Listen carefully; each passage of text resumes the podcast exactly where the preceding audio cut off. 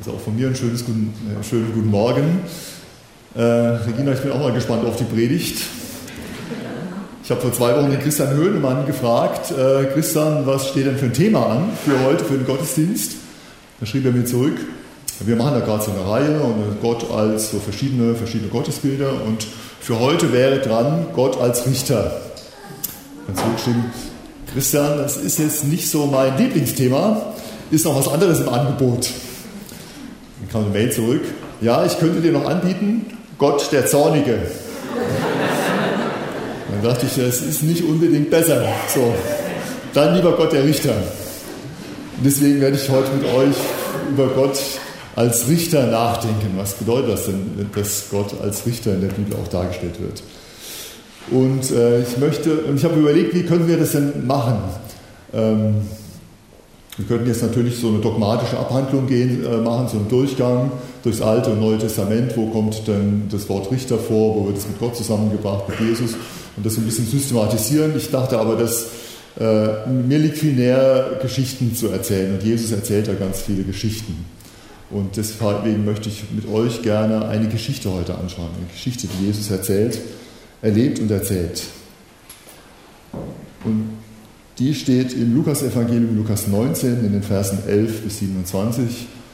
Und Jesus, wenn wir jetzt auf dein Wort hören, dein Wort lesen, bitten wir dich, dass du redest zu uns, dass du unsere Herzen aufschließt, dass du uns begegnest in deinem Wort, dich bekannt machst, uns lieb machst, dass du uns verwandelst durch dein Reden. Amen. Das Gleichnis vom anvertrauten Geld. Jesus fuhr mit einem Gleichnis fort. Weil er so nahe vor Jerusalem war, meinten seine Zuhörer nämlich, der Anbruch des Reiches Gottes stehe unmittelbar bevor. Er sagte, ein Mann aus vornehmer Familie reiste in ein fernes Land, um sich dort zum König über sein eigenes Land einsetzen zu lassen und dann zurückzukehren. Vor der Abreise rief er zehn seiner Diener zu sich und gab ihnen Geld, jedem ein Pfund. Arbeitet damit, bis ich wiederkomme, sagte er. Doch die Bürger des Landes hassten ihn. Sie schickten eine Abordnung hinter ihm her und ließen erklären, wir wollen nicht, dass dieser Mann König über uns wird. Trotzdem wurde er zum König eingesetzt. Nach seiner Rückkehr ließ er die Diener rufen, denen er das Geld anvertraut hatte. Er wollte erfahren, welchen Gewinn sie damit erzielt hatten. Der erste erschien vor ihm und sagte, Herr, dein Pfund hat zehn weitere eingebracht. Sehr gut, erwiderte der Herr, du bist ein tüchtiger Diener. Weil du im kleinsten treu gewesen bist, sollst du Verwalter von zehn Städten sein. Der zweite kam und sagte, Herr, dein Pfund hat fünf weitere eingebracht. Auch ihn lobte der Herr, du sollst über fünf Städte bestimmen, sagte er. Doch der nächste, der kam, erklärte, Herr, hier hast du dein Pfund zurück. Ich habe es in einem Tuch aufbewahrt. Ich hatte nämlich Angst vor dir, weil du ein strenger Mann bist. Du forderst Gewinn, wo du nichts angelegt hast und erntest, wo du nicht gesät hast. Sein Herr entgegnete ihm, mit deinen eigenen Worten sprichst du dir das Urteil, du böser Mensch. Du hast also gewusst, dass ich ein strenger Mann bin, dass ich Gewinn fordere, wo ich nichts angelegt habe und ernte, wo ich nicht gesät habe. Warum hast du mein Geld dann nicht wenigstens auf die Bank gebracht? Dann hätte ich es bei meiner Rückkehr mit Zinsen zurückfordern können. Und er wandte sich zu den Umstehenden und sagte, nehmt ihm das Pfund weg und gebt es ihm, dem, der die zehn Pfund hat. Aber Herr, wandten sie ein, der hat doch schon zehn.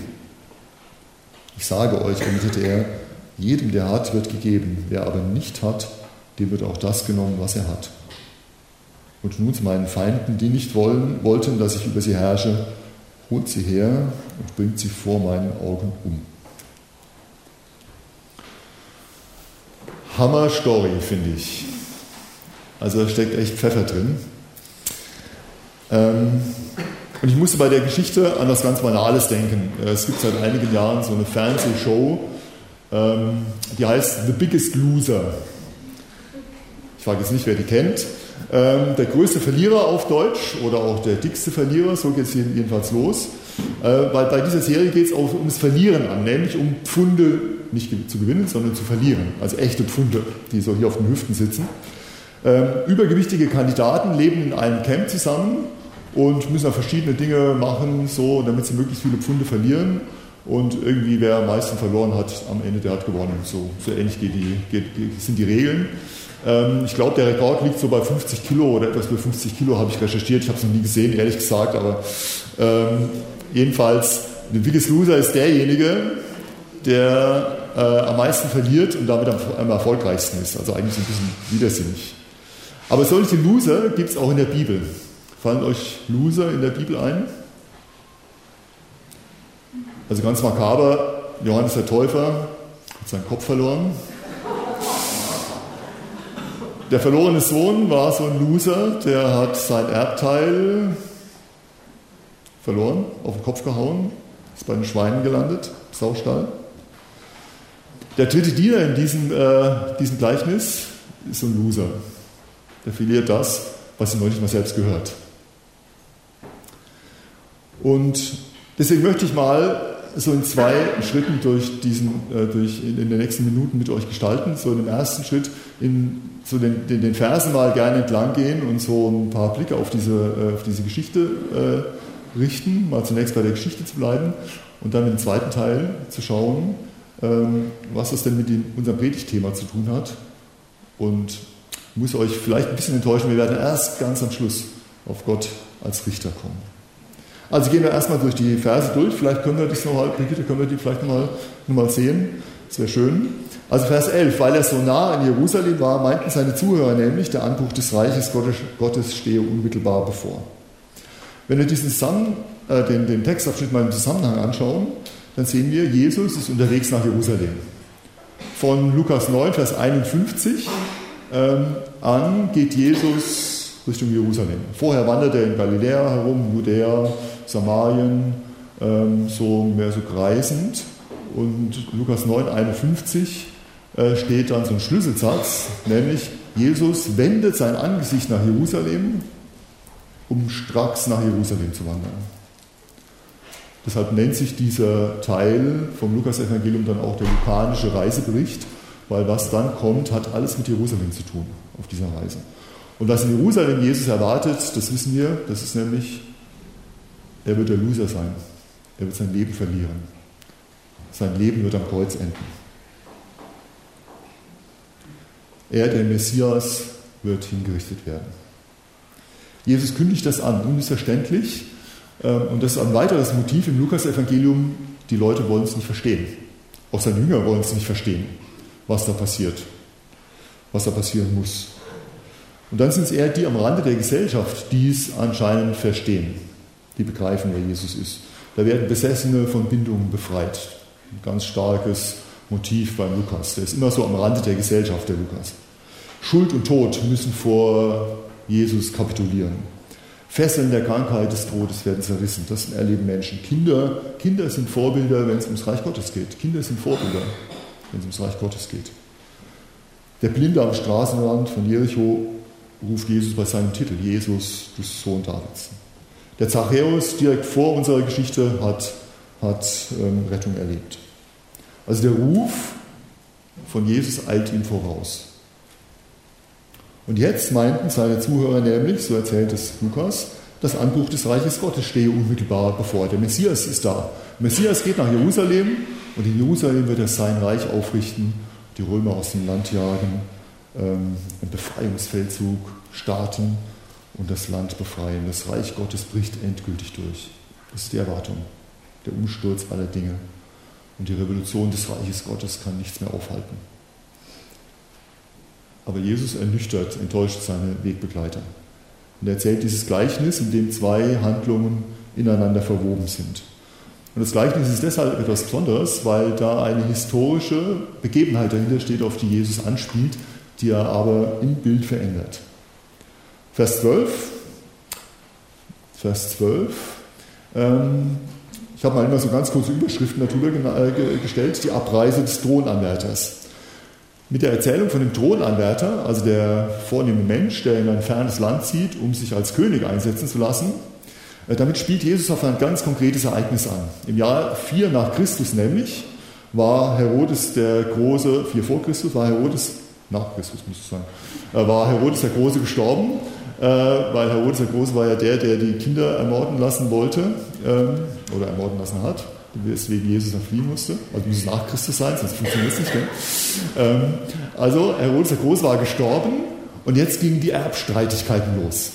Und einer seiner Söhne, Archelaus, ähm, der wurde Statthalter von Judäa und Samarien und nach dem Tod seines Vaters reist der tatsächlich nach Rom zum Kaiser.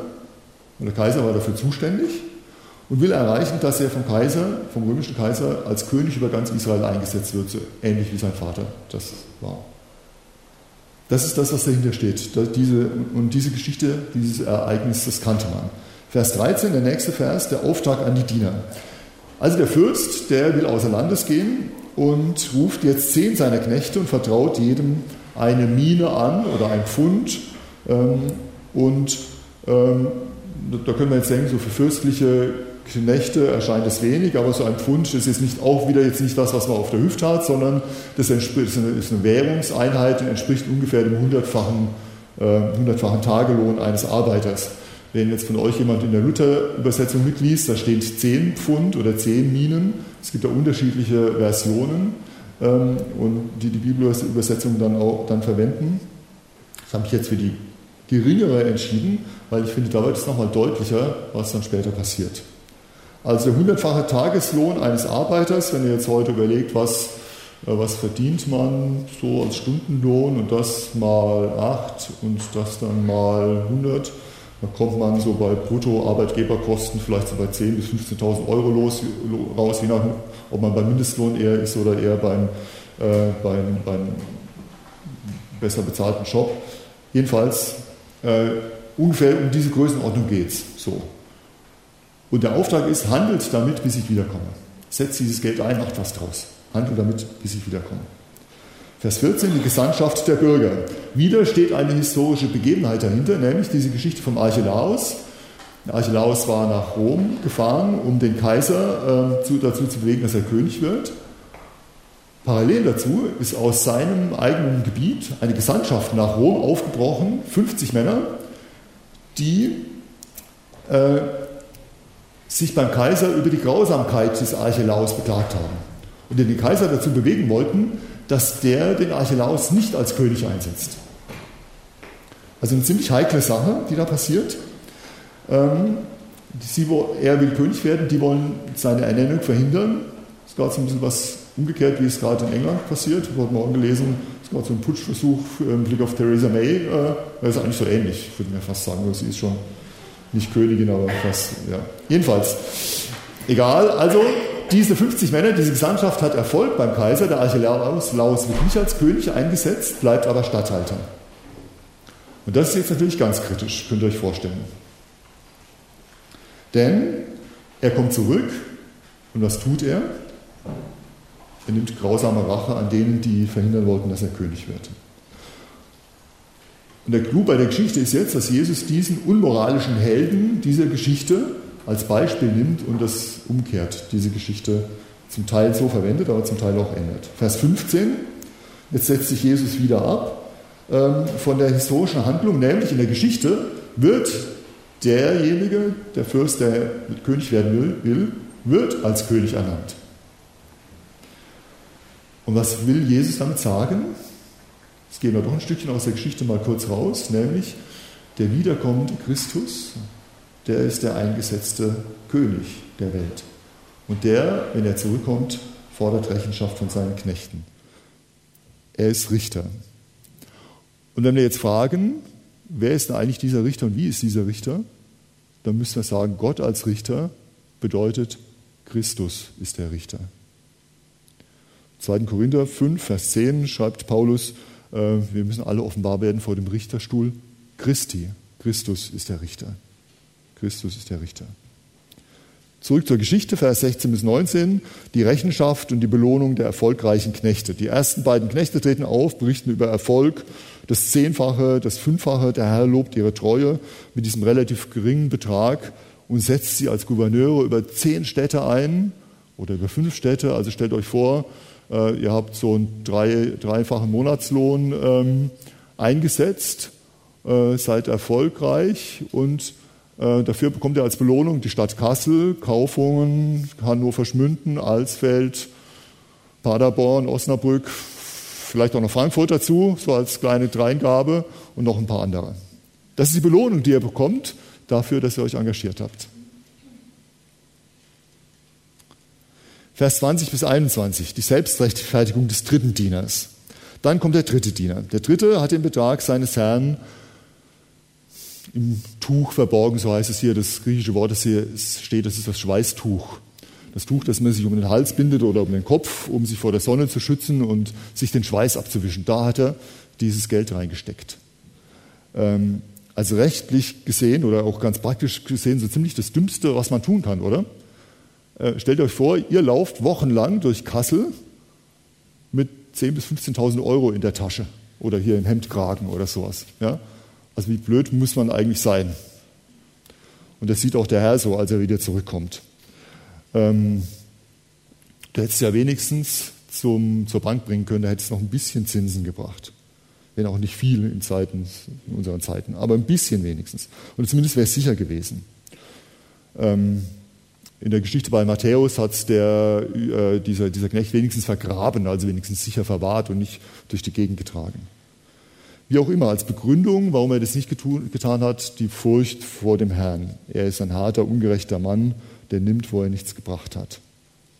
Die nächsten zwei Verse, 22 bis 23, die, die Schelte des Herrn. Der Herr im Gleichnis nimmt die Sicht des Knechts auf und sagt, jawohl, stimmt. Aber wenn ich schon ungerecht bin und hart, ähm, hättest du das wenigstens in den Geldwechsel bringen können zur Bank. Da wäre es sicher gewesen.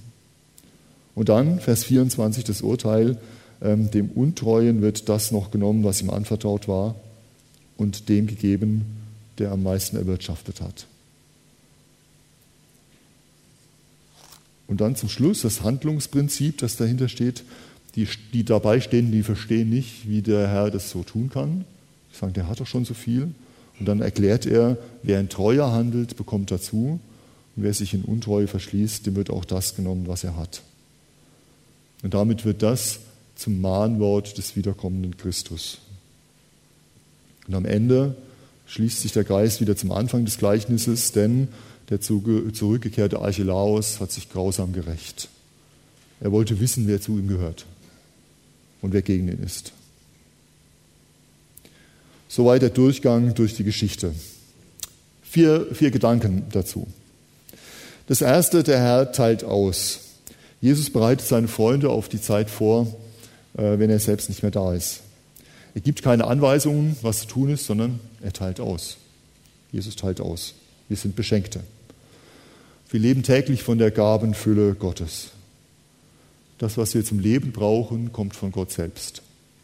Gabe Gottes.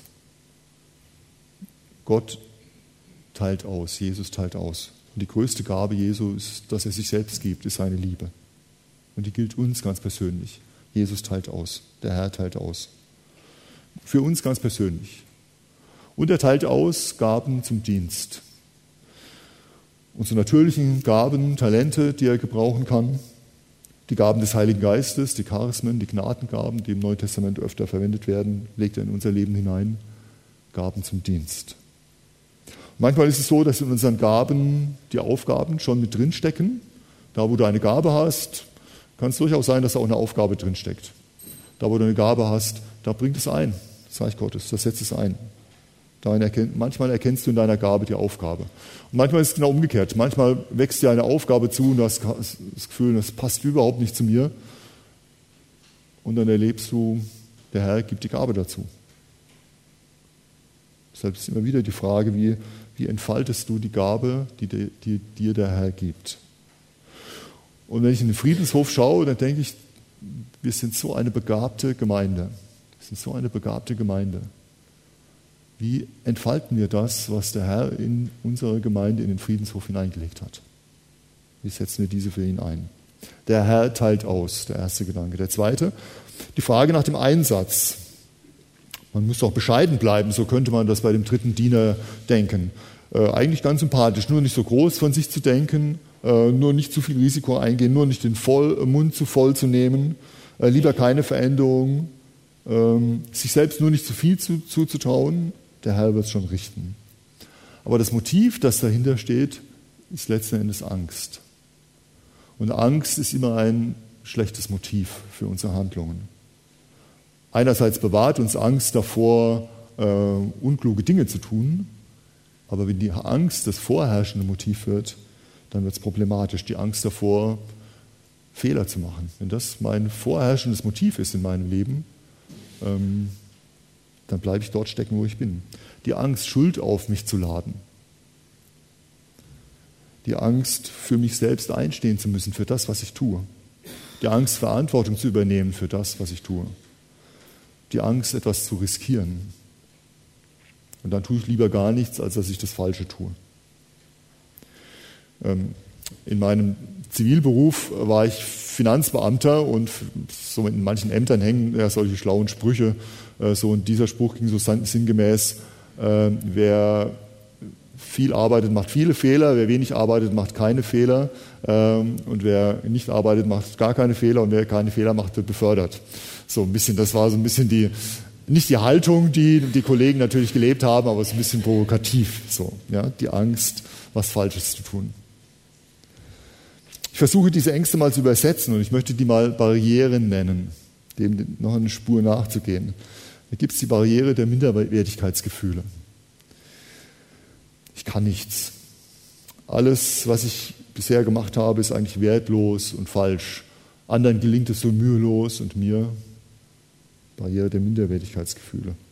Es könnte auch die Barriere der Bequemlichkeit sein. Die Angst, sich herausfordern zu lassen zeige ich zu viel von mir, dann bekomme ich noch die eine oder andere Aufgabe obendrauf. Die Angst, meine gewohnten Pfade zu verlassen, aus meiner Komfortzone herauszugehen. Barriere der Bequemlichkeit, Barriere der Kränkung. Was für ein wunderbar begabter Mensch ich bin, so beinahe ein Genie, nur erkennt es niemand. Keiner würdigt meine Fähigkeiten, keiner nimmt Notiz von mir. Die Barriere der Verhinderungen. Eigentlich hätte ja so viel werden können, aber es ging nicht nur alles schief in meinem Leben. Und jede Barriere verhindert, dass die Berufung Gottes zum Ziel kommt. Die Frage nach dem Einsatz. Aber ich bin überzeugt, dass Barrieren abgebaut werden können. Und dass wir die Gaben entdecken können, die Jesus in unser Leben und in unsere Gemeinde hineingelegt hat. Burkhard Krause aus der missionarischen Arbeit in der Hannoverschen Landeskirche, äh, viele Jahre dort tätig, hat so sieben Wegstationen benannt äh, möchte nur ganz kurz mal nennen, weil es wird sonst zu ausführlich, aber ähm, zunächst mal staunen über das, was Gott in uns hineingelegt hat. Beten, offen sein für Gottes Pläne, fragen, Herr, was willst du, dass ich tun soll? Informieren, schauen, was sagt denn das Neue Testament über die Gaben, die Gott gibt. Wahrnehmen, was ist meine eigene Persönlichkeit. Hören auf den Rat der Schwestern und der Brüder, Erproben der Gaben im Alltag, hingeben, entsprechend meiner Berufung. Das sind so sieben Schritte, denen man ganz gut nachgehen kann, wenn ich nach meinen Gaben und Begabungen frage. Der letzte Punkt, abgerechnet, abgerechnet wird zum Schluss. Ich war kürzlich mal vor Gericht, vor ein paar Wochen, zum Glück nicht auf der Anklagebank, aber das war schon ein sehr merkwürdiges Gefühl, äh, da in den Gerichtsraum zu betreten. Äh, wobei er war dann ganz anders, als ich es mir vorgestellt hatte. Ich hatte es eher so von manchen Fernsehsendungen so, dass der Richter dann da vorne erhöht sitzt und so. Und stattdessen saß man so in einem Hufeisen-U, so ähnlich wie in vielen Besprechungsräumen, wo man irgendwelche Sitzungen hat. Und vorne der Richter, auf der einen Seite die, auf der anderen Seite die.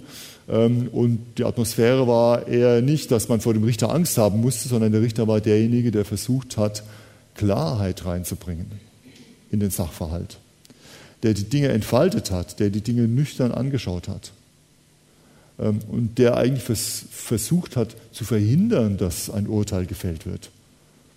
Ähm, und jemand, der da mit dabei war, sagte, ein Rechtsanwalt sagte mir dann anschließend, also in, ich weiß nicht mehr wie viel Prozent der Fälle, also in weit, weit überwiegenden Prozent der Fälle wird am Ende gar kein Urteil gefällt, sondern der Richter versucht zu vermitteln, versucht, versucht äh, einen Vergleich zu erzielen, damit eben kein Urteil gefällt werden muss.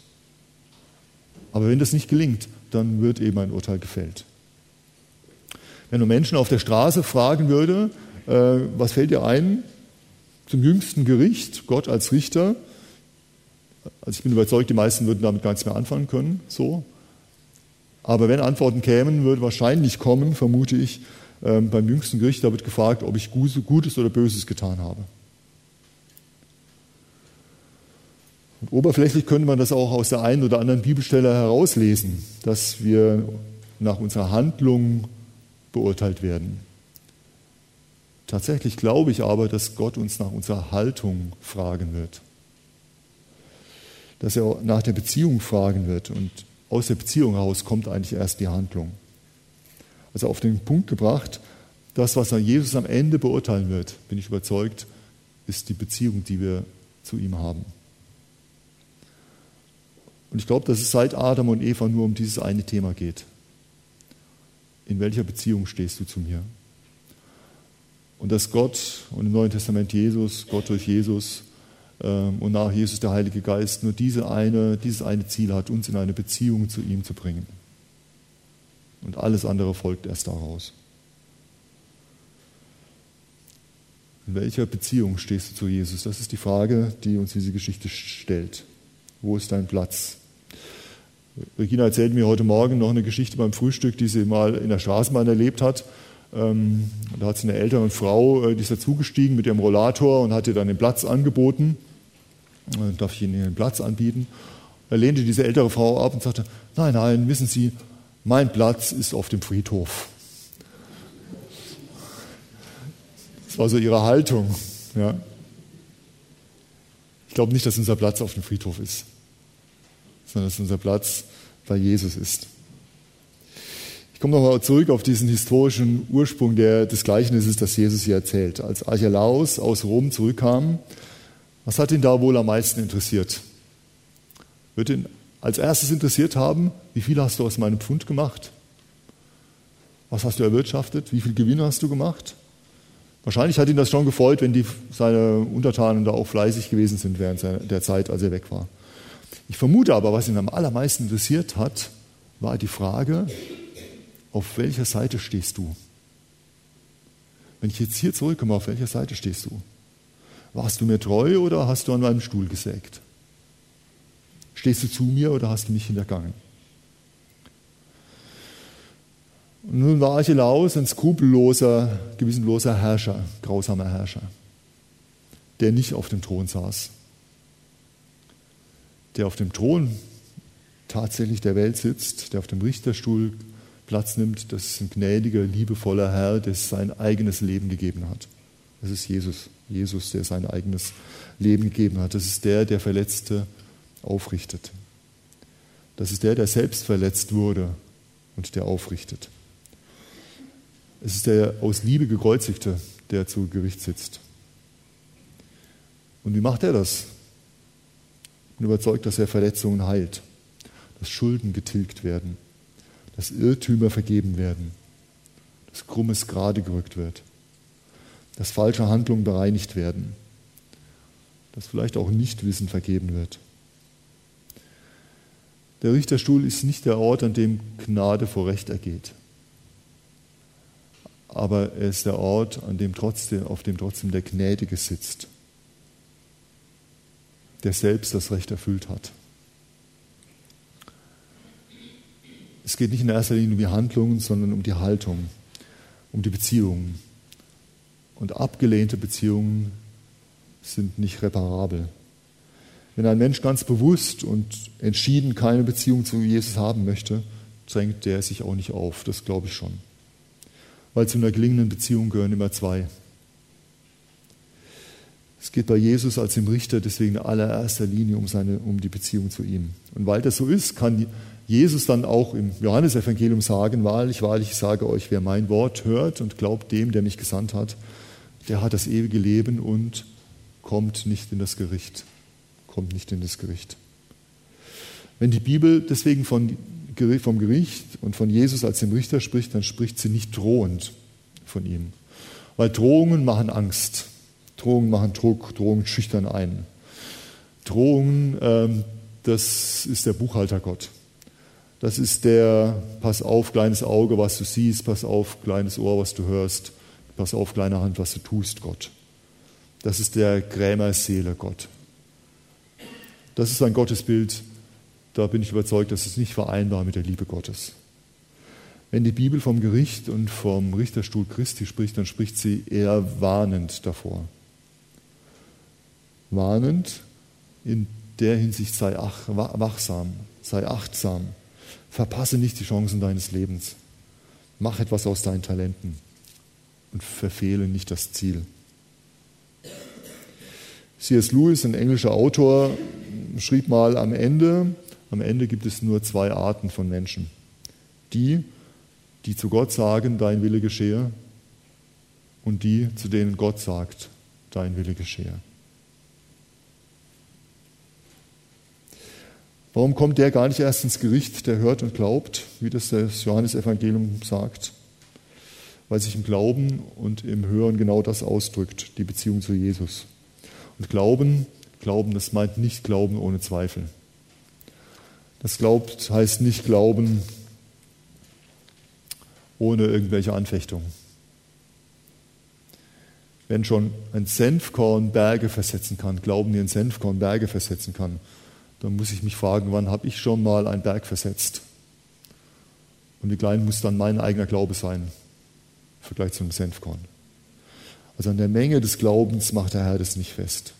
Und ich glaube, es wird ihm schon, es wird ihm schon reichen, wenn er die Sehnsucht in mir erkennt, wenn er die Ahnung in mir sieht, wenn er in mir sieht, das Wollen, aber vielleicht doch nicht können, das sich nicht trauen, dass ich glaube, hilft meinem Unglauben. Das alles, das alles werden wir dann verlieren.